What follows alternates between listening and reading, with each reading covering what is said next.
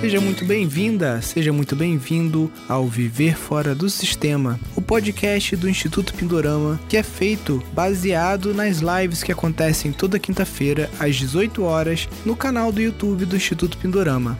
Neste podcast eu estarei sempre entrevistando, tirando dúvidas ou conversando com alunos do nosso curso de gestão de empreendimentos sustentáveis, também conhecido como o programa Viver Fora do Sistema. Então, sem mais delongas, vamos ao nosso podcast de hoje. Sejam todos bem-vindos e bem-vindas à nossa live. Toda quinta-feira, às 18 horas, a gente está por aqui conversando com algum aluno ou aluna do, do Instituto Pindorama do curso de gestão de empreendimentos sustentáveis que é o curso que tem ajudado aí a várias pessoas a fazerem a transição da cidade para o campo e também ajudando aquelas pessoas que já estão no sítio, já estão no campo, mas que querem fazer a transição para um modelo de negócios mais sustentável. Hoje a gente vai estar aqui com a Suzy e com o Justino e eles vão estar falando um pouquinho aí sobre o projeto deles lá próximo à Serra da Canastra, né, que vai ter aí como um dos focos a hospedagem pelo Airbnb, mas também mais algumas coisas. Boa noite aí, Suzy, boa noite. Tudo bem? Boa noite, Nilson, boa noite, pessoal. Tudo bem? Tudo Suzy, você já fez curso aqui presencial? Não, eu nunca Não, fui. Ah, Conheci vocês esse ano, eu recebi uma publicidade de vocês e, e fiz aquele a, a jornada. Sim, não, porque você tem um rosto familiar, pensei que fosse alguma aluna que já tivesse vindo aqui no não, não. uma cultura. Ainda quero Suzy, ir. Conta um pouquinho para a gente, então, né, o, o porquê desse desejo de adquirir esse terreno, é, se vocês já são aposentados, ou se estão trabalhando, se vão fazer a transição. Dá uma situada na gente. Bom, é, já tem um tempo que a gente está querendo passar a viver no campo, e a transição começou antes da pandemia, quando nós alugamos uma casa na Serra da Mantiqueira, em Gonçalves é, dentro de uma fazenda, um local bem afastado da cidade. Com a pandemia, a gente acabou ficando mais lá do que na cidade, do que aqui em Guarulhos, a gente mora em Guarulhos, né? E aí a gente viu que, que é o que a gente quer mesmo, quer viver na roça. É, aí a gente tentou comprar alguma coisa na Mantiqueira, mas estava tá, impraticável, a, a, os, os, preços subiram muito e tudo. E aí surgiu é, esse, essa possibilidade na Serra da Canastra, e nós compramos lá 30 mil metros, um terreno de 30 mil metros na Serra da Canastra, numa, num lugar muito bem localizado do ponto de vista turístico. Ele tem uma vista incrível do, do paredão do parque, tem água e acesso fácil às atrações da, da Serra, da, da Canastra, do parque e tudo. Então, aí a gente não viu ali um potencial maior do que só viver no campo é poder também trabalhar no, no, no campo, viver de um negócio lá. E aí a gente pensou num camping e na e, hospedagem por Airbnb também. E a transição a gente já tem feito, né? Essa transição aí. Nós não somos aposentados ainda. É, meu marido, depois ele fala um pouco mais, ele é consultor de comunicação, consultor político. Eu sou publicitária, mas eu estou há mais de um ano sem trabalho. A gente vive de, de, de, do trabalho dele e também de, de renda de aluguel de apartamento aqui e tal. Uhum. Então, a gente quer fazer essa transição e passar a ter um, uma renda também é, de um trabalho mais alternativo agora. Sim. Quer falar um pouco, Justino? Complementar aí a fala? É, não, é basicamente é isso. Acho que meio que uhum. o ciclo da cidade esgotou, né? A gente viu que tem uma possibilidade de viver numa região lá que é que é, é, zona rural, na verdade, né? É a região do café, da soja, do milho, né?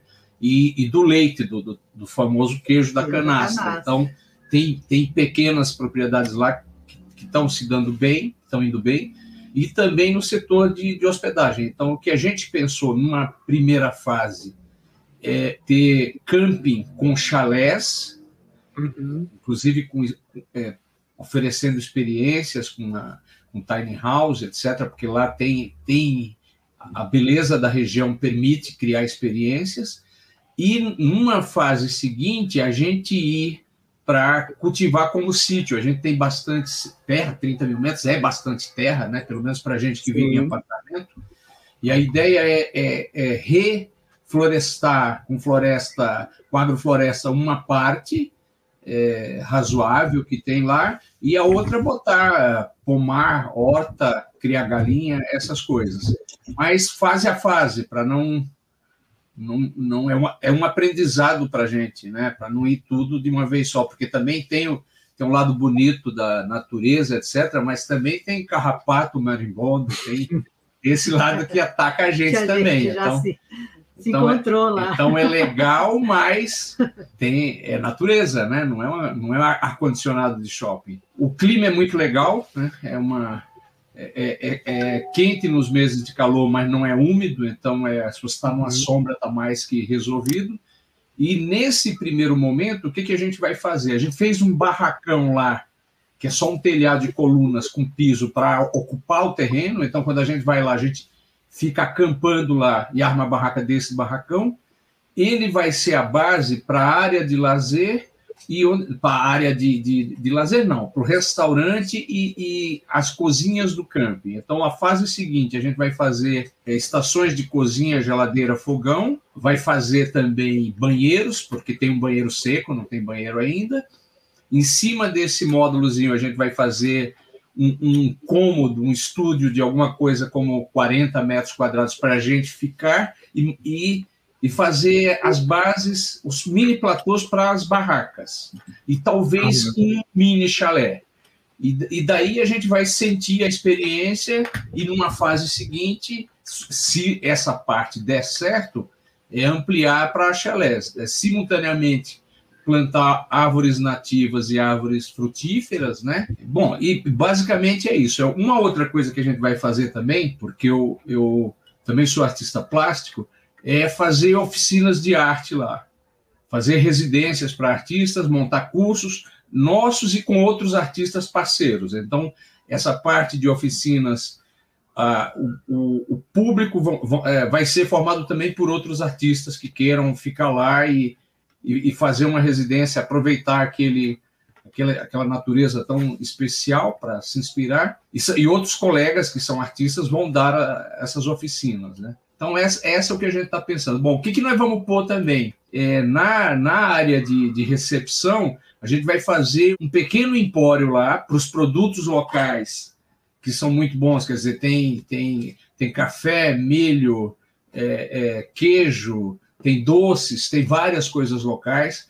É, que, o produto mais específico, mais local específico, e também o produto de primeira necessidade para quem está acampando. A gente vai ter também isso nesse primeiro é, momento. Então, exatamente agora, a gente está é, fazendo, a arquiteta nossa, que é uma amiga também, está fazendo o projeto básico dessa fase, e a gente já está antecipando as coisas, coisas que dependem do projeto básico, já que a gente já sabe qual é a zona zero lá do, do sítio. Então, é um, um muro de arrimo que vai precisar, é, a parte de escoamento de águas porque lá quando chove, chove é, muito forte, né? E, e plantar grama é, em, alguma, em alguma área de estar próxima do campo. Legal. A, a Marli já chegou por aqui. Vocês querem que a gente coloque ela na conversa para ela explicar um pouquinho do projeto? Ah, é bom. Ela, ela é uma arquiteta com, com essa visão mais alternativa, né? Da... Legal. Oi, Marli, boa noite, tudo bem? Oi, Nilson, boa noite. Muito prazer em falar com você, viu? Prazer é nosso. Oi, Suzy, Justino, tudo bem? Oi, Mar. Mar, a gente já deu aí uma introdução daquilo que a gente pensa lá, o que, que a gente conversou essa semana, uhum. que a gente vai fazer. E, Nilson, o, o, modelo de negócio, a gente já tem ele formado, inclusive eu já estou correndo atrás de formação na, com Sebrae, essas coisas. Uhum. E eu, o que a gente queria, então, além do empório, ah, vai um pouco também do que você tem está tá pensando em fazer aí. Eu quero oferecer marmita comida congelada para pessoal uhum. do camping, dos chalés, oferecer uma cesta de café da manhã, oferecer, agregar valor à, à diária, né? É, a, partir do empório que a gente vai, vai montar. Então, esse modelo já está mais ou menos desenhado para a gente, uhum. já estamos indo atrás de informação e formação para isso. É, o que a gente queria abordar aqui hoje com você são duas questões, duas coisas que para a gente é bem importante e, e, uma delas, pelo menos, a gente conhece bem pouco, que é a questão de saneamento. O, o terreno ele fica numa área de proteção, ele está muito perto do Parque Nacional, é um privilégio até a gente estar tá ali, a gente está coladinho no parque, mas tem muitas restrições ambientais ali, inclusive a gente já está nesse processo aí de pedir as autorizações e tudo. Então, a gente quer trabalhar a questão do saneamento de forma bem sustentável, de forma a proteger lá a, a biodiversidade lá e tudo. Então, a gente está pensando em biodigestor, no círculo de bananeira, cisternas para coleta de água da chuva. Então, a gente queria conversar um pouco sobre isso, como, como que a gente pode é, encaminhar na prática essas questões aí. E a outra é sobre divulgação, comunicação, né, Juju? Você é. queria. Uhum. É, é, antes de entrar nisso, uma outra coisa que a gente viu que dá para fazer legal, porque a gente está em São Paulo, em Guarulhos, que é São Paulo, que é um centro grande que você falou, é aquela espécie de não é um clube de compras, né? Montar cestas de, de produtos da região e vender aqui a gente já viu que dá para montar uma boa cesta com queijo, café local, doce. Então tem mais aí um agregado para esse, esse empreendimento. Uhum. Ó, começando pela tua primeira pergunta, e o gestor, eu vou te falar que do, do, dos problemas o mais fácil de resolver é esse aqui, né? Porque tudo que envolve só tecnologia é fácil, é, é copiar o desenho, né? Uhum. Fazer ali parecido, né? Com uma mão de obra, lógico, qualificada, né? Esse aqui foi feito pelo pelo Léo, que é o nosso mestre de obras aqui, e ele trabalha muito bem, né? Mas não tem nada de. O, o outro biodigestor, o modelo antigo que a gente fazia, que você tinha que fazer tipo uma cúpula de tijolos, ele era mais difícil de executar. Ah. Esse projeto, ele vai estar tá lá no curso do Casas Ecológicas, né? Agora, ah, eu preciso de um projeto customizado para outro tamanho, outro número de pessoas. Aí é só procurar o próprio professor do curso, que é o engenheiro sanitarista, o Leonardo Adler, ele trabalha, ele viaja, faz essas, essas consultorias é, sob demanda, né? Ah, Sendo que muitas vezes, até só pelo vídeo lá do curso, né? E o projeto de uma, um redimensionamento, se vocês precisarem maior, né? Já dá para tocar com. Tem que ter um. É o que eu falo com o pessoal. Ah, Nilson, não tem mão de obra aqui na minha região que saiba construir com essas técnicas que vocês ensinam. Mas aqui também não tinha. Então, o que você precisa, no caso, é de um mestre de obras que tenha boa vontade. Um cara que olha uma. Você mostra um vídeo do Pindorama, mostra uma coisa dessa, em vez do cara falar assim, isso aí não vai dar certo. O cara que fala isso, você já pode eliminar ele da sua equipe. O cara que olha e fala assim, nossa, eu tenho muita vontade de aprender a fazer isso, vai ser uma oportunidade para aprender e tal, porque não tem nenhuma atividade construtiva que ele nunca tenha feito. Ele vai trabalhar com tijolo, com madeira, com terra, com massa, é tudo a mesma coisa que ele já fez. O biodigestor, então, é, é, ele é um equipamento feito com alvenaria mesmo, né? com tijolo maciço, massa de areia, massa de cimento, vai também aqueles impermeabilizantes, né? Aquele Via Plus 7000. É um, um, impermeabilizante desses de cisterna, só que esses que vendem nas lojas comuns, eles não têm a propriedade de vedar o gás também, ele veda só a água, né? Ele produz o biogás também. Produz o biogás. A ideia é direcionar esse biogás, a gente está estudando aqui, para um forno de pizza que seja um forno híbrido, entendeu? Ele funcione tanto a gás, com um gigrezinho ali embaixo, até aqui em Friburgo mesmo, a pizzaria que era de forno a lenha, não sei por que o, o bombeiro implicou com, com o negócio da lenha lá, e eles foram obrigados a mudar para um queimador de pellet, né? Que é tipo uma rolhazinha de, de madeira. Aí eu olhei o forno e falei, cara, isso daqui dá pra fazer com biogás mole, né? Que é só botar um queimadorzinho no fundo ali do aquele forno tradicional, né? Feito de adobe. E ele já é, gera ali a temperatura para você estar tá fazendo a, a, pizza, uma bro, alguma coisa assim. Então a ideia principal é essa e não direcionar para os chalés, né? Porque como a ocupação ela não é sempre todo dia 30 pessoas, então essa produção de gás ela não é constante. Então para é você dizer assim, não, eu vou garantir uma cozinha aqui só com o biogás, né? Isso só acontece se você colocar estrume de vaca ou se você realmente todo dia ali for alimentando ele. Aí você consegue cozinhar com ele normalmente. Mas se for para um uso de hóspede e tal, é isso. A, a, hora que tem bastante hóspede, você tem gás ali para você estar tá produzindo ali uma pizza, tá fazendo alguma brincadeira lá numa possível área gourmet, por exemplo. Ah, eu pensei também aquecer, aquecer água de torneira da, da cozinha, porque é uma coisa que pode um dia estar tá aquecendo, outro dia não, não vai atrapalhar. Isso. É, se aquecer é um, é um valor que se agrega no, no serviço prestado. É, você pode direcionar o biogás para um, fo um forno, alguma coisa assim, e acima do fogo você coloca a famosa serpentina, né? Sim. Coloca uma serpentinazinha e já aquece a água já para o banho, né? Lá no IPEMA, por exemplo, é assim. O Instituto de Permacultura da Mata Atlântica, lá em Ubatuba, só tem banho quente se botar lenha no, no fogão a lenha. Olha Nilson, além do gás, é, tem uma parte das fezes, etc., que ficam como um detrito, não? Uma parte Fica. sólida. Sai aquele, aquele coisa espesso, né? Aquilo ali você recolhe com uma pá, pode espalhar em cima de um plástico para secar, né? E aí aquele material seco você usa como se fosse um tipo um adubo curtido, né? Ou hum. você pode misturar no regador e molhar, ou você pode espalhar ali no seu pomar. Então, falar um pouquinho também, né? Sim. Gostaria depois de estar conhecendo mais o teu trabalho, viu, Nilson? Eu já tive a oportunidade, através da Suzy do Justino, de conhecer, né, um pouco mais. Mas, assim, o que acontece, né? Eu, tenho, eu sou uma pessoa que, eles sabem, nós, nós nos conhecemos há muitos anos, né? Somos amigos.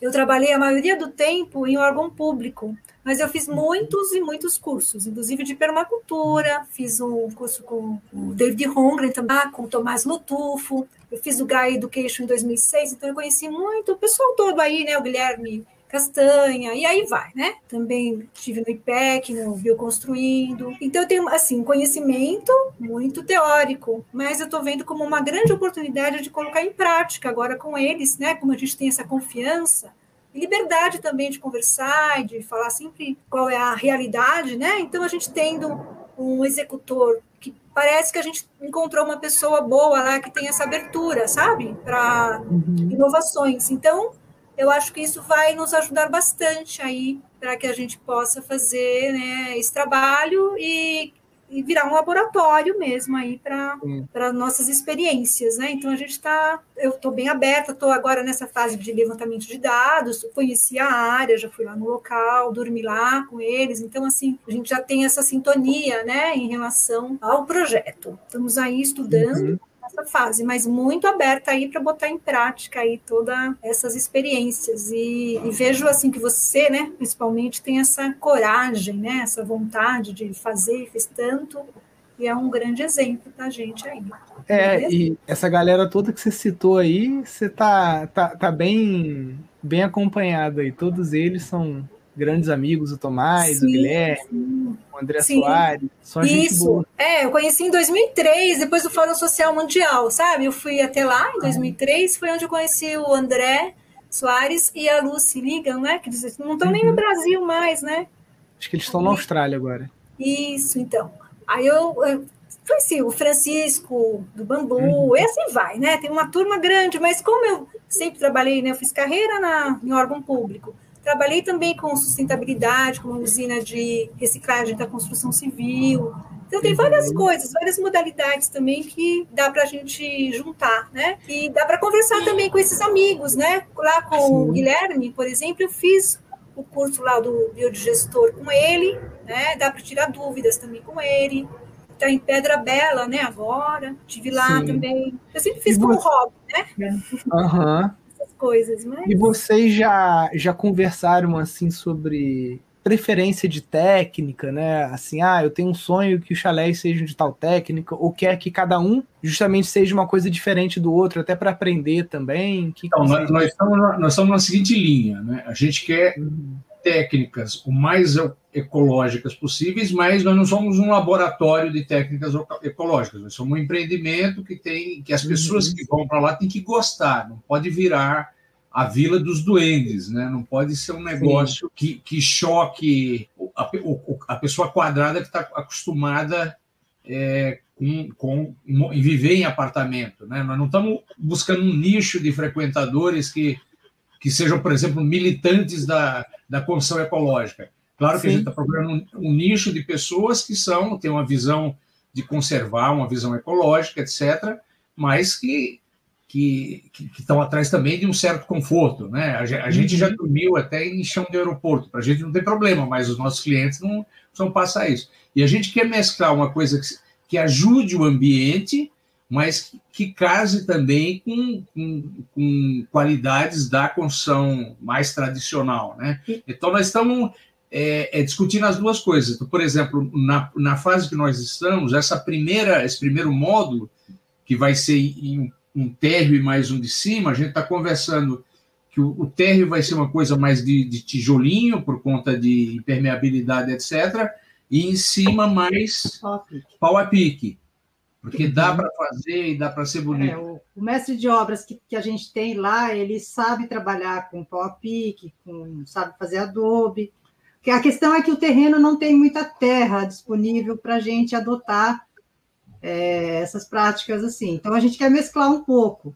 E também procurar reduzir custo da, da construção. Né? A gente quer reduzir impacto ambiental e reduzir custo. Então, a gente está pesquisando. Tem a questão do tijolo, solo cimento, que a gente já tem uma fábrica lá na região, uhum. a gente já visitou. O nosso pedreiro sabe trabalhar com, com pau a pique. E assim a gente vai. Tá, a Marli vai trabalhar nos projetos de modo a, a ter essa diversidade.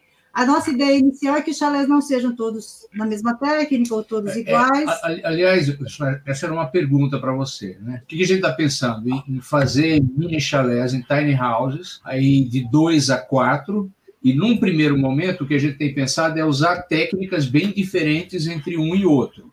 Então, por exemplo, a, a Marli sabe fazer essa, essas cúpulas que, que são como uma, uma. De Adobe. É, Adobe, né, Marcos? Não, não é Adobe, é a geodésica. Ah, geodésica. geodésica de madeira. Eu estou agora nessa fase de pesquisar geodésicas, né? Uma geodésica dessa dá uma tiny house diferente, então, que casa com o ambiente lá. Aí um outro já fazer uma, uma alguma coisa de madeira em cima de rodas. Então a gente está pensando em, em, diversificar. Então, a minha pergunta para você é: que influência você vê na, no interesse do, da, da, clientela ter uma coisa como, a, como as pousadas costumam ser bastante padronizadas, né? chalés todos, todos iguais, etc., ou uma coisa que é mais variada, um chalé diferente do outro? O que eu penso é tem o risco de um dos chalés virar o chalé que ninguém quer ficar nele porque acha que é esquisito demais, feio demais, sei lá o quê. Como é que você vê essa questão? É, então, aí vem o papel do, do, do, projeto, né? Por exemplo, aqui tem um chalé, a gente construiu chalés pro curso de casas ecológicas. Para eu ensinar 12 técnicas, eu teria que construir 12 chalés. Mas eu estou fazendo seis chalés. Então tem chalé que tem técnicas mescladas. Um desses chalés, eu quis aproveitar o mesmo espaço para testar duas propostas diferentes. Né? Metade da edificação é uma técnica que a gente chama de loseta. Né? Que é, é uma técnica que te permite trabalhar sem fazer coluna e sem fazer viga por conta das placas que a gente faz de tijolos no chão, né? Uma, uma técnica de um uruguaio, o Juan Vilar, né? E o Fernando Minto, que é o arquiteto desse projeto, ele me convenceu né, e eu gostei muito porque é uma técnica que você usa material que você compra na esquina, só que a forma como você organiza esses materiais te faz economizar 60% de vergalhão de concreto. E em cima é uma abóboda que a gente passou, fez o ferro cimento por cima da abóbora, ela é de tijolos, e depois passa um produto que é um látex natural, é, vermelho. Cada chalé que a gente fez, ele é para um clima diferente. Apesar de eu estar num clima de Mata Atlântica de altitude, tem casa que eu estou fazendo aqui que não é adequada para o meu clima, tá? Só que isso aqui é o meu Projac, é o meu cenário. Ficaria muito caro para mim como produtor fazer. Ah, não, peraí. Esse, esse, esse hiperadobe aqui, essa cúpula de hiperadobe, que seria muito boa lá em Pirinópolis, não é? Que seria muito bom lá. Imagina, eu vou construir lá em Pirinópolis, num, num lugar de, de seco e tal, só para mostrar que aquele, aquela edificação é daquele contexto bioclimático. Não. Eu estou fazendo tudo na Mata Atlântica, obviamente. Vai ter chalé que vai me dar mais manutenção. Esse da cúpula, por exemplo, como aqui chove muito muito provavelmente uma manutenção que seria de 10 em 10 anos aqui eu vou ter que fazer de 5 em 5 por conta do nosso regime de chuvas, tá? e a gente deu um nome para cada tipo de chalé. E aí o que eu acho que vai gerar, já entrando no ponto de vista do marketing, não é que eu não quero ficar no chalé que é feio, não sei o quê. Pelo contrário, eu vou gerar uma coisa que a gente corre muito atrás na venda, que é a recompra. Porque para você conquistar um cliente, você paga muito caro. Você vai fazer mídia, vai fazer um monte de coisa. Depois que você conquistou esse cliente, ele virou teu cliente, pô, eu, eu o nome desse chalé aí é Cronos. Falo, putz, já fiquei no Cronos, lá no Réveillon do Pindorama, agora no Carnaval eu quero ficar no Demeter. Ou então eu quero ficar na Casa Gaia. Então eu acho que pelo contrário, vai gerar uma recompra da pessoa toda vez que vier, ela querer experimentar um, um chalé diferente. E até a gente é, tem o que a gente gostaria de fazer e o que é possível de fazer, né? Então quase que cada chalé ele vai ter um mosaico de um artista, vai ter um móvel de design de um marceneiro famoso, ou mesmo que não seja um marceneiro famoso, seja um marceneiro local aqui, mas vai ter um design é, é, é, interno ali que cada um vai ser único, entendeu? Então isso eu acho que atrai também. Lá na Canastra a gente tem que lidar com o clima. A Marli já foi lá também, porque lá o verão é abafado e úmido. Chove muito, mas é muito quente e abafado. E o inverno a noite é, as noites são frias e os dias são quentinhos. Então, é, não, eu, eu, eu acho meio complicado você ter mezanino ou é, pé direito mais baixo, você precisa ter muita circulação de ar ali. Sim. Para dar um conforto não, então, sem precisar aquele... ar-condicionado, essas coisas. É, esses projetos são pensados para isso. Aquele projeto, o Cronos, né? Cara, a abóboda, ainda mais quando você faz ela com teto verde, não vai passar calor para ali. Esse, o, o, a, a, Cronos, ela tem muitos, muitas janelas pivotantes em cima para você expulsar o ar quente também. Então dá para você pensar num, em três, quatro chalés diferentes, cada um com a sua característica, materiais, só que todos eles adequados para o seu clima. Você aí não precisa fazer uma coisa que não é adequada ao seu clima só para fim didático, né? Você tem que fazer uma coisa que seja confortável, né? Mas a ideia, Aqui... de um, a ideia de um diferente do outro eu acho bem legal, sim. Essa coisa é. da recompra mesmo, eu já tinha pensado nisso. E, e, e você está pensando em chalés para um casal, é isso? O que significa que em torno de 18 metros quadrados é uma boa medida? É, eu tô. Esse aqui, por exemplo, ele é casal, mas ele vai ter um, um, uma bicama embaixo. Todos eles eu estou pensando para casal, mas que se tiver casal com filho, tem como botar dois filhos também no, no sofá-cama, alguma coisa assim, né? A Gaia ela tem dois mezaninos, né? Então ela tem um mezanino para o casal e tem outro para criança, acessa pela mesma escada. A Demeter, que é o de Hiperadobe, tem uma cama, vai ser uma cama tipo redonda em cima, né? Que é uma cúpulazinha. A gente vai fazer até um skylightzinho lá. Esse que talvez não dê para botar criança vai ficar uma casa pequena, talvez só. Tô vendo ainda. Essa tá bem. Porque a parede ocupa muito espaço, né? São 40 centímetros de parede de cada lado. Então você perde já 80 centímetros de área ali só com, com parede, né? Mas, por exemplo, para um clima é, frio, né, é muito adequado. A gente aqui. A, a, é, essa casa não está nem fechada ainda. Você entra nela, você já percebe claramente a diferença de temperatura. Né? A Marli lá em Pirinópolis, eles têm o, o hiperadobe, né? Você deve ter sentido essa diferença também, né? Sim, eu fiquei lá, é, Nilson, e agora, recentemente, eu estive no sítio Saranandala. Não sei se você uhum. conhece o pessoal de lá, né? Eu eles. Uhum. O Felipe e a Jéssica. Eu quero até levar o Justino e a Suzy lá, porque eu uhum. fiquei. Num, eles fizeram com o Hiperadobe também, muito parecido com o IPEC, né? E eu senti assim, estava uma noite fria, era muito perceptível sair é, no, no, friozinho e entrar confortavelmente dentro do é. apartamento, né? Então foi bem legal. Então a gente está para ir lá, que é pertinho, eles estão aqui perto de Sorocaba. Sim. Nós vamos lá para ver também que eles têm várias amostragens também no local, né? Achei muito semelhante ao IPEC Achei bem parecido lá. E o Guilherme perguntou aqui, né, o foco na técnica mais compatível com o visitante urbano, né? Então, eu acho que o, o, que, o que o hóspede procura, né, são ali pequenos, vamos chamar de mimos, né? Mas, por exemplo, tem coisas que tem que funcionar sempre, né? Então, eu já perdi hóspede aqui porque chegou aqui e descobriu que não tinha internet. Na época não tinha, hoje eu tenho, né? E estava claramente escrito no anúncio né, do Airbnb que não tinha internet. Agora que tem, eu quero botar TV no chalé e vou botar gerador, porque ah, faltou energia, vai estar tá funcionando, né? Mas eu já tô aqui, até chegar nesse ponto de botar um gerador tal, não sei o que, já tem 13 anos que eu tô aqui no, no meu negócio, né? Conforto térmico, boa roupa de cama, você comprar um bom colchão, não, não economizar em colchão, botar coisa vagabunda, as coisas estarem limpas, pensar no banheiro, sabe? Um, um, acabamento bonito. Tem, tem banheiro nosso que tá feito com. A gente mandou fazer do jeito que a gente queria, o ladrilho hidráulico, com o desenho que a gente queria. Aquecedor de toalha, sabe? Porque o hóspede vai pendurar a toalha onde, já bota ali, já fica sequinha. Né? Então, são essas pequenas coisas. A gente também, todas as casas vão ter Alexa, que o cara pode escolher ver as fotos da obra, como é que foi, né? Porque aqui a gente vai receber muito esse público, né?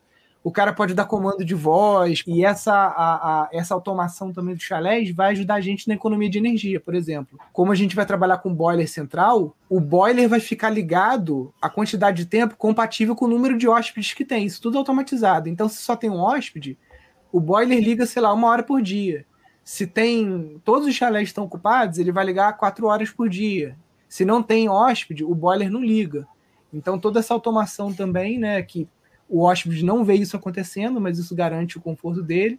Mas dentro de casa também, como o nosso foco vão ser casais, né?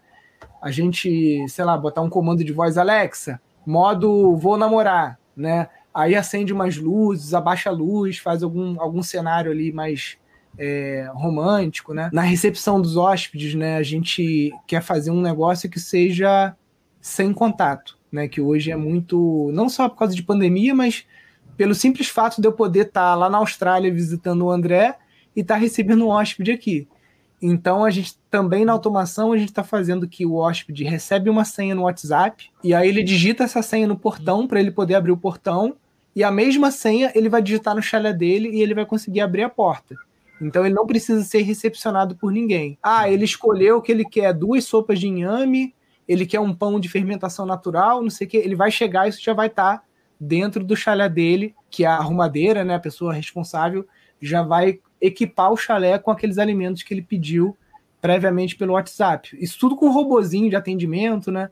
Uma coisa assim que pode ser assim ou pode ser mais humanizado, né? Enquanto você tem pouca gente e tudo mais, você consegue fazer isso de uma forma mais customizada, né? E o negócio é frio, né? Aqui pra gente não passar frio. Então tem chalé que a gente vai botar aquecimento de piso, né? Que é aquele o piso aquece. E, e, é muito mais econômico do que esses aquecedores elétricos, né? Tipo esses aquecedores a óleo, sabe? Que é um monte de aletazinho, que gasta 1.500 watts, né?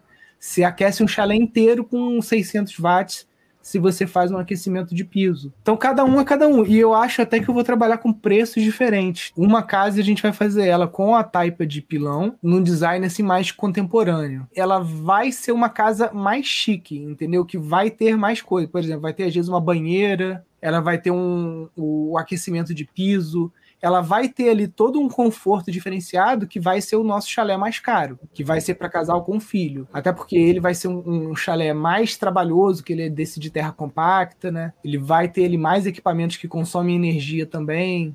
Então é um chalé que vai ter uma, uma diária mais cara. Eu queria que você falasse um pouco sobre a, a construção de, de audiência nas redes sociais. É, dá, dá para ver que você tem uma puta audiência, uma, uma fidelizou um monte de gente e, e levou anos para chegar. Então, o que eu vou perguntar não é o que, é que eu faço para estar tá onde você está, que isso é, é isso é um, é um, tempo e um esforço. Eu queria, eu, eu, eu queria te perguntar o seguinte: se você estivesse começando agora, quais são as coisas para criar uma audiência, né, para ir fidelizando? Quais são as duas, três coisas que você faria e quais seriam os dois, três erros que você evitaria com você fez e disse, puta, eu poderia não ter feito isso. Como nós que estamos começando agora, do uhum. zero, a essa audiência, né, esse público. Primeiro, trabalhar bem o nome e a marca, né? Você vê, a, a gente ficou agora em Alagoas, na Praia do Patacho, e a casa, cada casa tem o seu Instagram. Então tem uma galeria de fotos, fotos que são tiradas por um arquiteto especializado em arquitetura. Não é qualquer fotógrafo que sabe fazer essas fotos, tipo foto de revista mesmo, né? Que o cara olha e fala assim, meu Deus, né? Então, primeiro é isso. Eu não, contrata, não contrataria mão de obra amadora para fazer, tipo, o book fotográfico. Você, primeiro, né?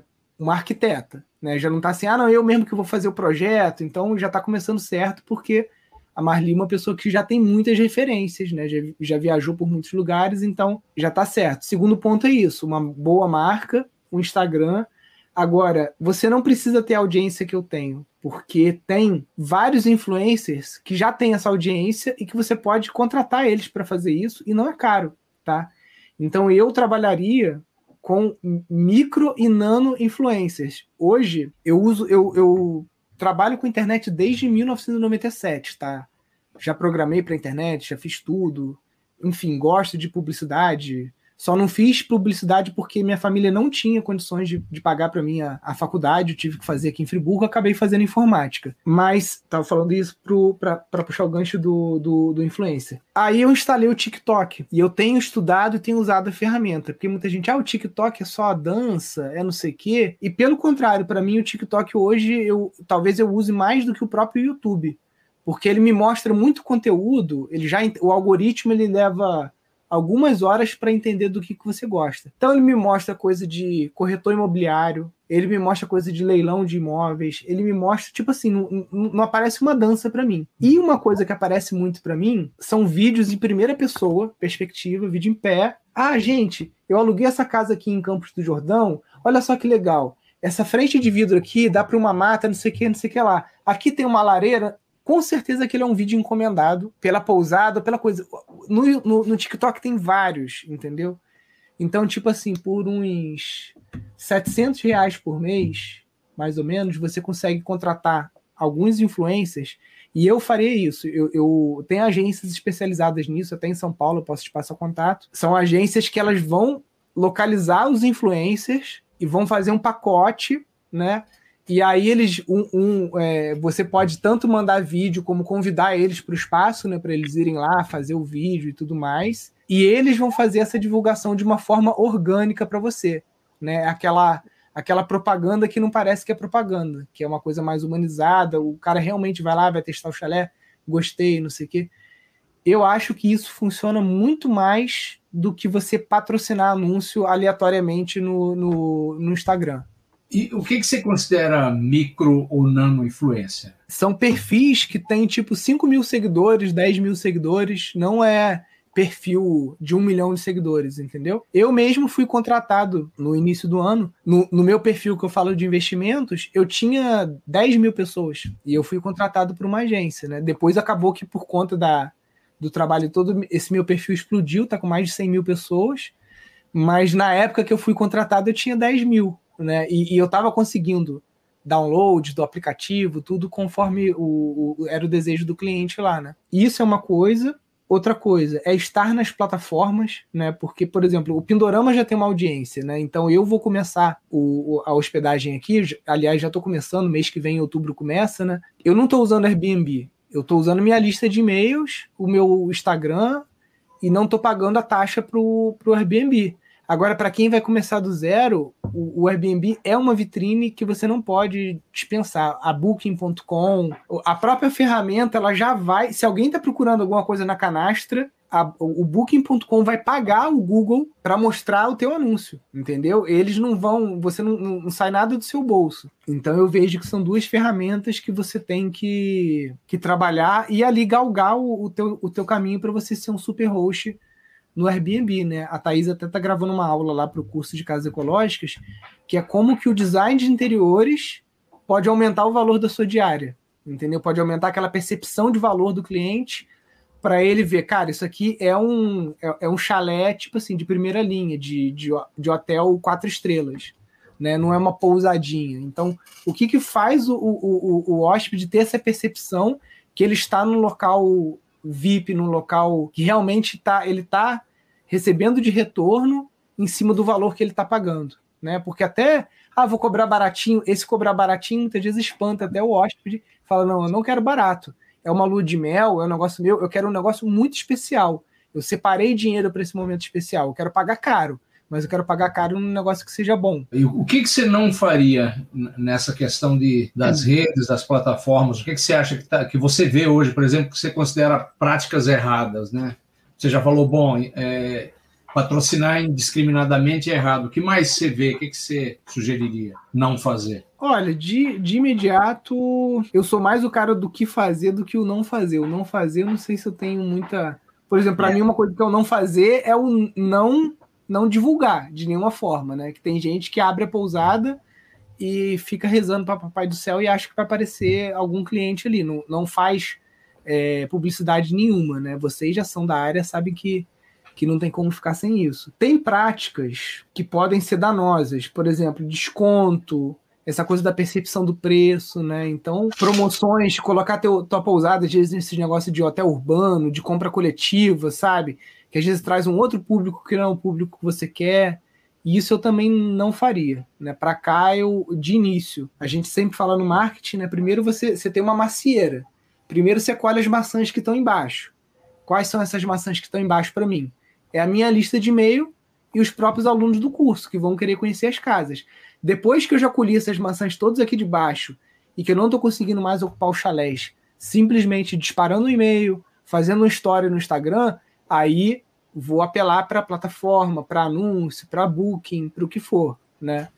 É, então acho que vocês têm que trabalhar as duas coisas: a construção de audiência com os nano influenciadores e micro influenciadores e o patrocinado também. E deixar as vitrines que já existem, né? Trabalhar por vocês também. Eles ganham a comissão deles, mas eu digo que é muito bem pago. Você pagar um Airbnb ou a Booking, eu já tive Booking aqui também. Cara, é, é, eu, hoje eu conheço muitas e muitas e muitas pessoas que vivem só de Airbnb e Booking.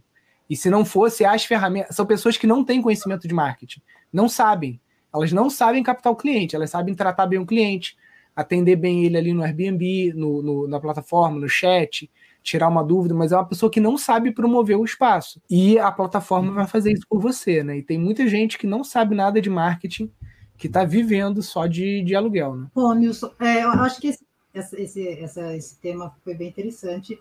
É, eu queria voltar um pouco naquela primeira parte é, uhum. eu, eu, queria ouvir de você um pouco a sua experiência com captação de água. Lá no terreno, uhum. a gente tem água, uma nascente lá em cima e desce um riozinho. É, só que são vários terrenos captando desse riozinho aí. Eu tenho receio que não vai dar conta quando tiver todo mundo lá. E aí a gente pensa em captação de água de chuva, construção de cisterna para irrigação ou até para uso mesmo doméstico ali. Eu queria ouvir um pouco a sua experiência sobre isso. E acrescentando isso, que quando chove lá, na temporada da chuva que começa agora em outubro, chove muito. Chove muito então, Muita água. É, é, tem alguma forma de captar essa água e deixar reservada para o período da seca que vem? Eu não sei, não sei se dá tem. Você pode fazer uma cisterna de ferro-cimento, né? Você consegue hoje com os, vamos botar aí, 15 mil reais, você vai fazer uma cisterna, às vezes de 30 mil litros, coisa que se você fosse comprar aqueles, aqueles bujões azuis, né, aquele, é, aqueles reservatórios de 5 mil litros, você vai pagar 5 mil em cada um, 5 mil litros, né? Então, para você ter 30 mil, você gastaria aí 30 mil reais, né? Com ferro cimento você consegue gastar metade disso. Então é uma técnica que lá no, no, no IPEC tem muito, né, o Marli? posso até falar um pouquinho, porque é, o que acontece, Nilson, nós nos conhecemos em outro tipo de abordagem, sabe, de trabalho. Uhum. E paralelo sempre foi fazendo esses cursos, mas a gente nunca tinha oportunidade de conversar, né? Então, assim, realmente no IPEC, a gente viu lá no Bio construindo, o pessoal fazendo, né, as cisternas, com ferro cimento, é, é relativamente simples de fazer.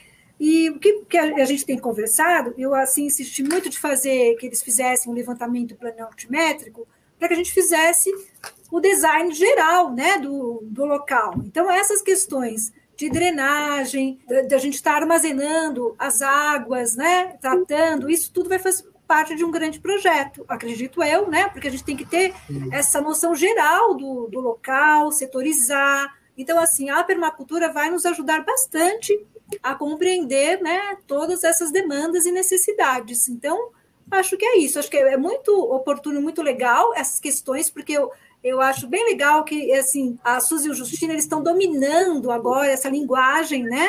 É, uhum. Isso é muito interessante, porque a gente está podendo trocar, falar a mesma língua. Eu acho que esse curso que eles fizeram com, com vocês, né, e com o Pindorama, com a, a sua uhum. coordenação, é, tem sido muito rico e eu gostaria de saber também, como arquiteta, como, né, depois a gente pode conversar em outro uhum. momento, particularmente, como que eu posso também é, buscar é, novos conhecimentos, porque do tempo que eu venho fazendo cursos para agora, eu vejo que muita coisa é, modelizou, eu acho que está mais popularizado também, né? Tem várias coisas. Por exemplo, o Fernando Minto, eu conheci num curso com o Gerlot Mink lá no, na Fazenda dos Volkmann. Nós fizemos um curso juntos. Faz uhum. muitos anos que eu não vejo o Fernando. Então, assim, para mim também está sendo um momento interessante de estar tá focando, né, vivendo mais essa oportunidade. Então a gente vai poder conversar depois também a respeito. Eu gostaria de estar tá também sendo inserida aí, né, como profissional do Pindorama, da rede, né, do Pindorama, claro. Com certeza.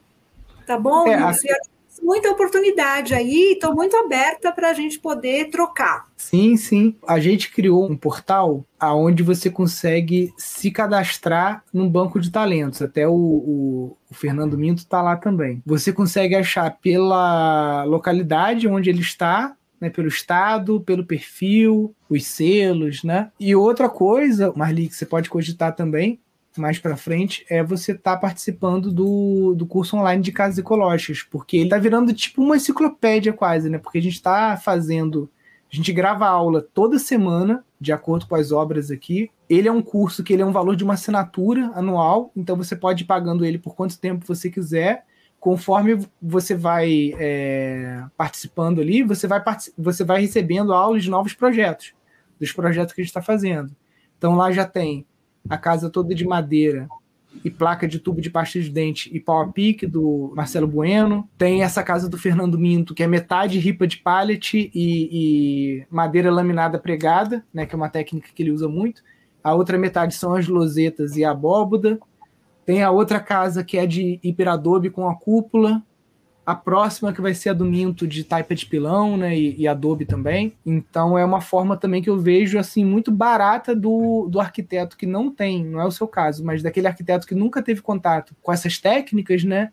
Ele pagar, sei lá, metade do valor de uma mensalidade de um curso de arquitetura para ele ter acesso por um ano a eu acho que é o maior acervo que tem em língua portuguesa de, de técnicas, né? A gente está construindo isso aqui com gravando com boas câmeras e tudo para ficar uma coisa que possa durar aí bastante tempo como uma referência para quem quer construir, né? E depois desse ano, né, que foi ainda é, normatizada a taipa de pilão, aí deixou de ser coisa de hippie, né? Porque agora é, nenhum engenheiro pode falar: ah, não, não, filho, aqui ó, tem norma, tá na BNT. Se eu quiser, vai ter que ser, prefeito tem que aprovar, não tem nada de. Né, acabou essa, esse papo de construção alternativa. Agora ela é uma, uma, ela é uma alternativa ao convencional, né, que hoje em dia está muito caro.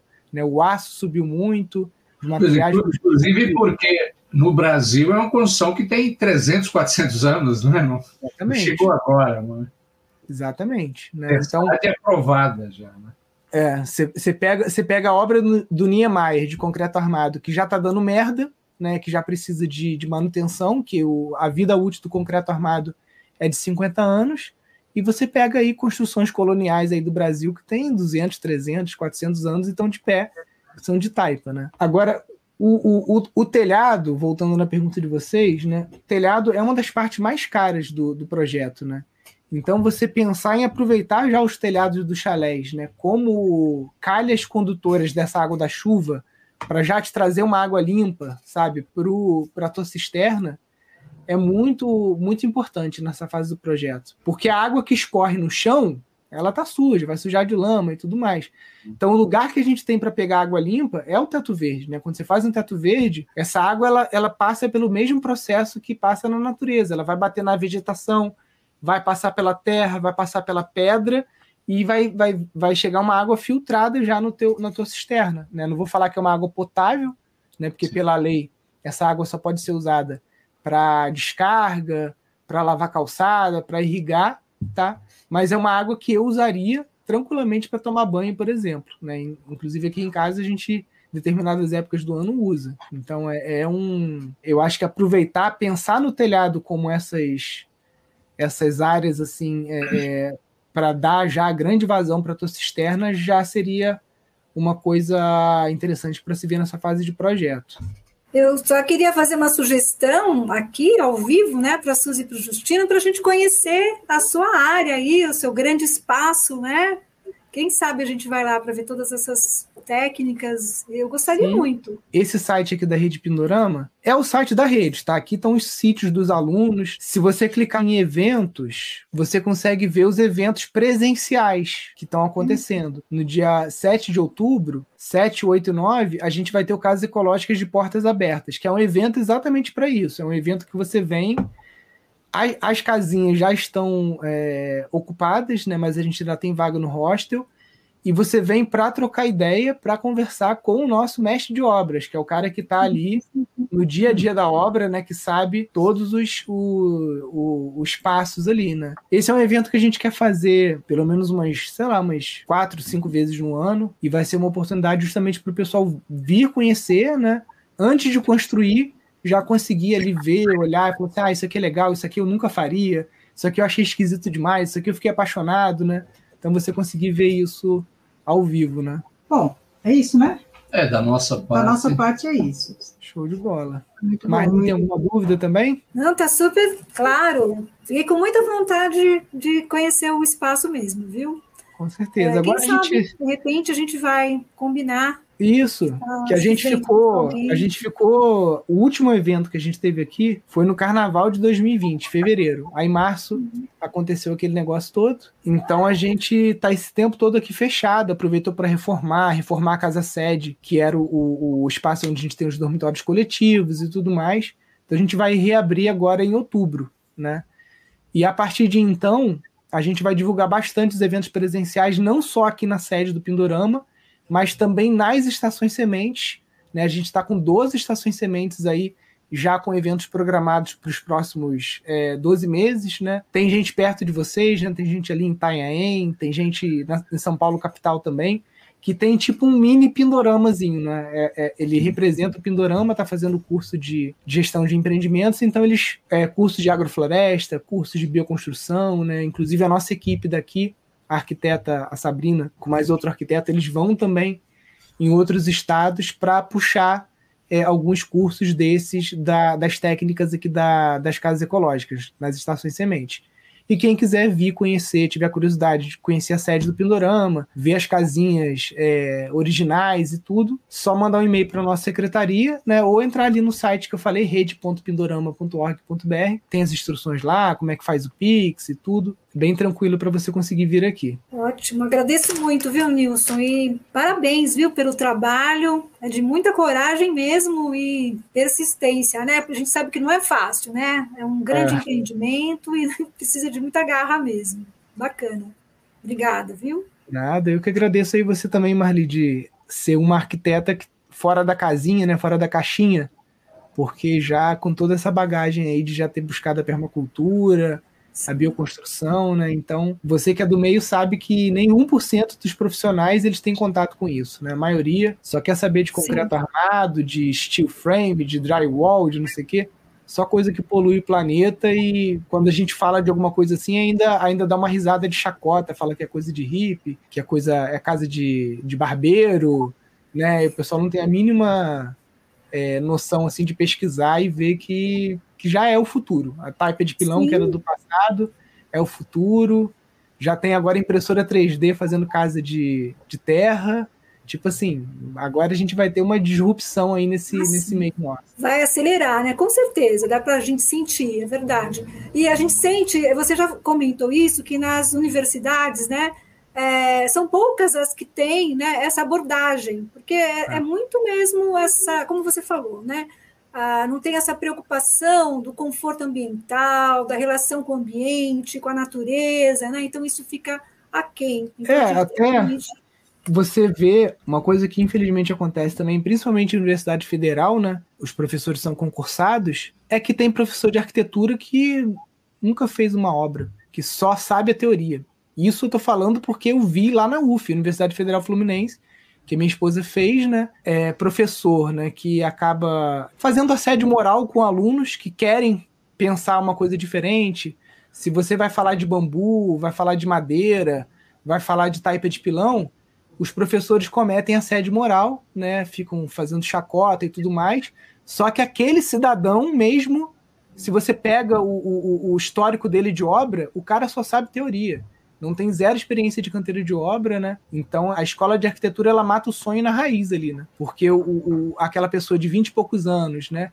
Toda deslumbrada, revolucionária, querendo fazer uma coisa diferente, aí vai falar de bambu, vai falar de material alternativo, os professores já vêm, jogam um balde de água fria, ficam fazendo piadinha, né? É, a gente tem um total repúdio a esse tipo de, de postura que, infelizmente, ainda é muito frequente aqui no, no Brasil, né? Não só universidades federais, mas nas particulares também. Então, cabe a nós, né, você que também é profissional do meio, né, tá sempre tentando promover, mostrar essas alternativas que são ecológicas de verdade, né, porque você vê que a, a, a indústria ela, ela, se apropria de tudo, né.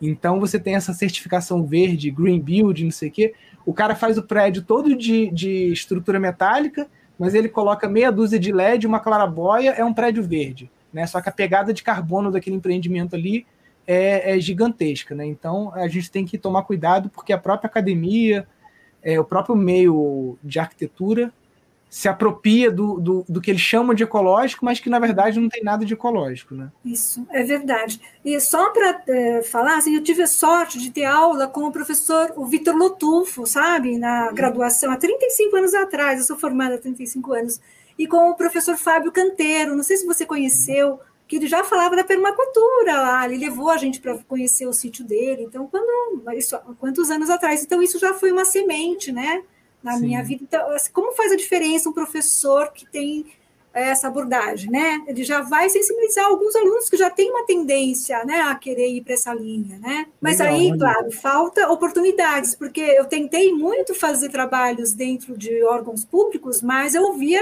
sempre falar isso, isso não é para gente, isso aí é para zona rural, você tá com, tá louca, né? Tipo assim. Então, mas, a gente a gente conseguiu é pela primeira vez, a gente tem uma aluna chamada Monique, ela é engenheira civil lá em Salvador, e ela tocou uma obra do governo, é, do governo estadual da Bahia, 6 milhões de reais.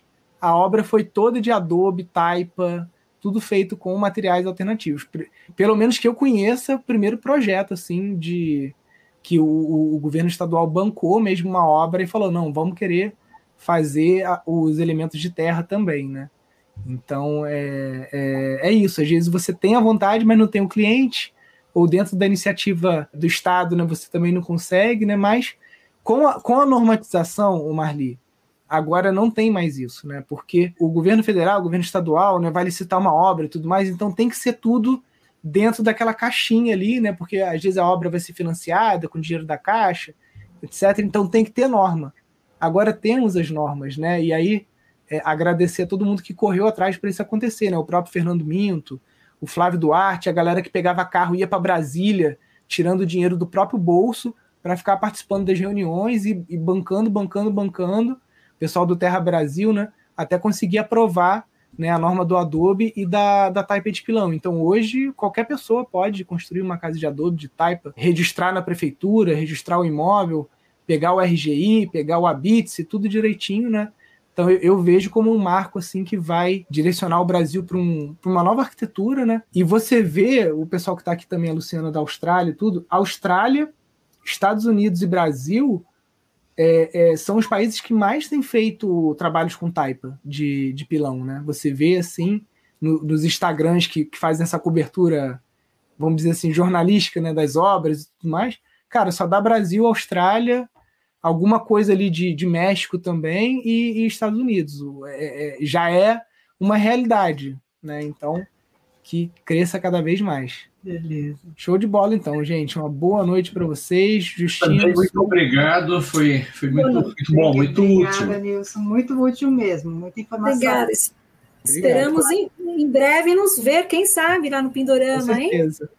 Com certeza. Já, já botem na agenda aí também. Todo 7 de setembro, mais ou menos nessa semana de setembro, a gente faz o Festival da Sustentabilidade, né? Ano que vem a gente deve fazer um festival grande, então é uma boa oportunidade também de vir a Friburgo, conhecer. 2016, por exemplo, a gente trouxe o Gernot Mink. Nossa, a gente trouxe um monte de gente, arquiteto do mundo inteiro, sabe, que só trabalha com isso. A gente faz um simpósio bem legal.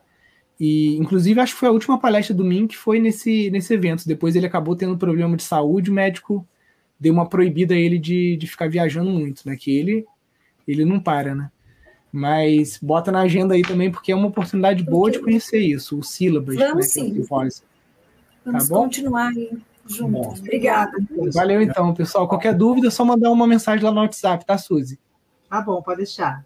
Valeu então, pessoal. Boa noite. Bom, boa, boa noite. noite. Show de bola, pessoal. Obrigado aí a todos aqui. A Luciana está perguntando se dá para fazer visita. Então, a gente vai fazer, o, o, Luciana, esse Casas Ecológicas de Portas Abertas é exatamente isso. É um evento para você conhecer as casas ecológicas, o sistema de saneamento, geodésica, todas as estruturas que a gente tem aqui, agrofloresta, é a oportunidade que tem.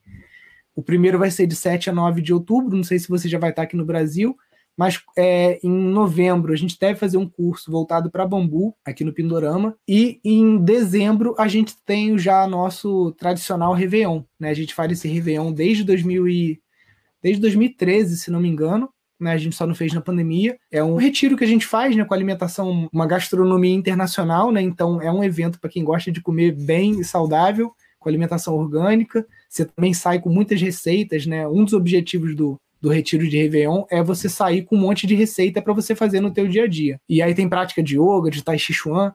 O Réveillon também já está lá na parte de eventos lá da, da rede Pindorama. Então, se Deus quiser, agora não vão faltar oportunidades para quem quiser vir aqui visitar e conhecer, né? A gente só demorou um pouquinho para reabrir, porque tivemos aí que fazer várias obras, readequar o, o espaço, e aí também colocamos muita energia nas casinhas lá para terminar logo, né? Então, quem quiser, fica de olho aqui na rede. Só digitar esse endereço aqui e clicar lá em eventos, e aí você consegue ver os eventos não só aqui em Nova Friburgo, na sede, mas também lá nas estações sementes. Show, pessoal? Abraço a, a todos então. A gente vai se falando aí. Tudo de bom para vocês. Até semana que vem. Um grande abraço. Tchau, tchau.